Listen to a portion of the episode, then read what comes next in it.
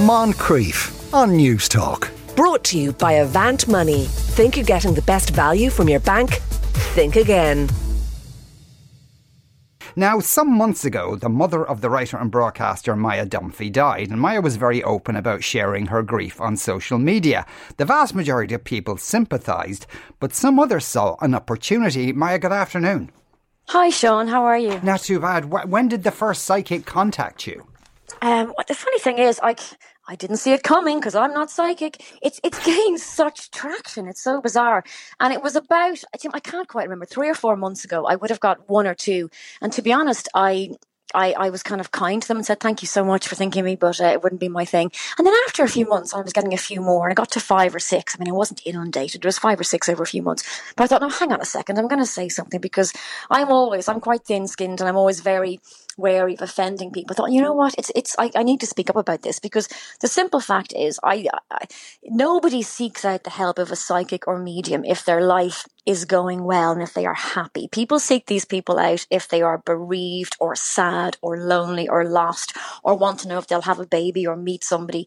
So they, you know, they do see you coming a mile off. And I kind of thought, do these people Genu- I'd love to speak to one and, and, and I'd love to say, look, do you really believe what you're saying? Do you actually hear these voices in your head or are you just a grifter?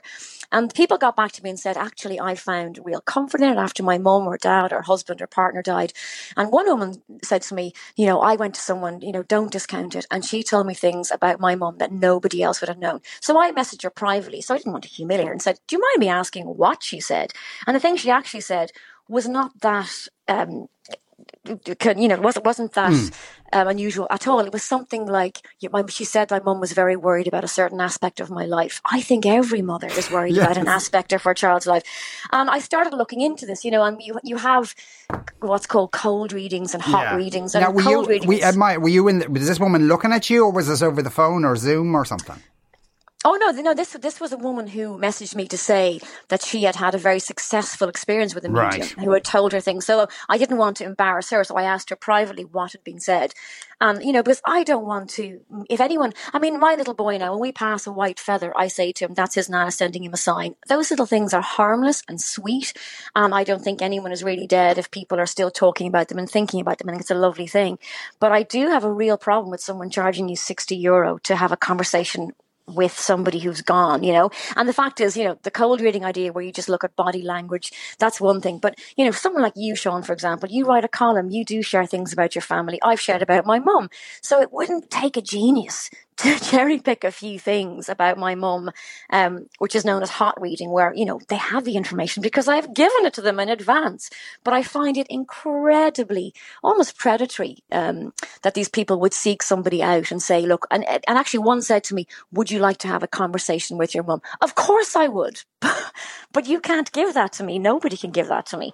And fundamentally, you know, I was very close to my mum, Sean, and I can tell you hand on heart, if there was a way for her to send me a message, she wouldn't do it via a fifty euro an hour person from somewhere in the Midlands. You know, that just wouldn't happen. Mm. So I can say that categorically, um, you know, but I just, I, I find it upsetting that they will seek people out. And then someone said to me, maybe they really are trying to help you.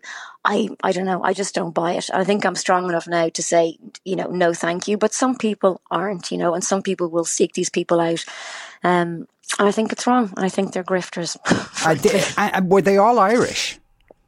Um, yes, they were. Yeah. Okay. And like in, in in the way they approached you, was it largely the same? Did they kind of promise various things? They just said, and they started off kindly saying, well, you know, we're very sorry for your loss. And, you know, we see that you've been kind of quite publicly grieving the loss of your mother. Um, and we would be able to help you, or I would be able to help you to get in touch with her. And maybe a conversation with your mum might be of some comfort. Um, and, you know, I would love to know if they actually believe what they're saying, because I, I, I don't believe it. But I, I would love to know if one of if they say, you know, I hear the voice in my head, or um, I can pass on messages, because um, I don't buy it at all. And like I said, I think if it was somebody other than me who might find might find that incredibly upsetting, you know, and that's what what, what bothered me. You know, yeah. it's um. Did they? Like I said, uh, nobody seeks people like this if their lives are going well. You yeah. know? Did, did they? Uh, did uh, um, how many of them mention money, or did they all mention money? Uh, one of them said, "I would like to. I'd like to give you a complimentary reading." I think oh, reading gosh. was the first one free, Sean. First yeah. one free. And of course, suck you in. Two Instagram stories. Um, but the other ones didn't. And somebody else, um, someone did mention money. I think, to be honest, they go back months. I was trying to dig them out. One said that, you know, for the um, fifty euro, but um, she could give it to me at a discounted price if I was interested. And like I said, like fundamentally, if there is an afterlife, my mum would not go through someone who charged me fifty euro at a discounted rate, because she was a very practical woman, Sean. Yeah. And uh, discounted rate means what? Like, there's things your mother told me, but I'm not going to tell you because you're only getting the cheap rate now. Oh, may- maybe, yeah. So there's something else. I'm getting something else quite strong through, but it's going to cost you an extra eight euro. Could you revolute it to me? Yeah. Like, because oh, I've no. interviewed Keith Barry a few times, and, and like, there were the, and there were these books, I forget the name of them now, uh, that basically gives you the chapter and verse of how to do cold calling. Absolutely. And he, you, like, he's yeah. for crack. He goes to medium sometimes. And he kind of throws them just to see, are they doing it deliberately? And his conclusion was that not a lot, you know, have, you know, have a technique down to do cold calling. But mm. some of them seem to genuinely believe they have a skill. They don't even realise they what they're doing is what they're doing, if you know what I mean. But have they convinced themselves? I mean, maybe, yeah. you know, people say, oh, my grandmother had the gift or my mother had the gift. And maybe they feel like it's been passed on to them. So I don't know. Maybe it's a psychosomatic thing where they actually genuinely believe they're, I don't I don't know if you hear a voice or if you see it in writing in your head. I'm not sure. I mean, Keith, I, I like what Keith does, and Keith will do.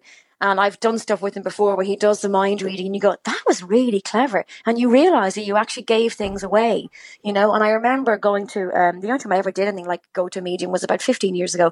And my friend at the time, a flatmate at the time, said to me, we're getting a gang together. This woman's thirty quid ahead, but she has to have ten people. She'll come to the house for ten people. Nice money if you can get it. Um, but she took us each into her bedroom on her own. So you couldn't listen to what she was saying to anybody else to debunk it. And I remember going in and she said to me, um, I, I, you have, Um, you have this broken piece of jewellery. Everyone's got a broken piece of jewellery. Or they'll say things like, someone else got, oh my God, you told me I had a box of photographs that need to be sorted through. Everyone's got photographs, maybe from their grandmother or their mother, who that needs to be sorted through.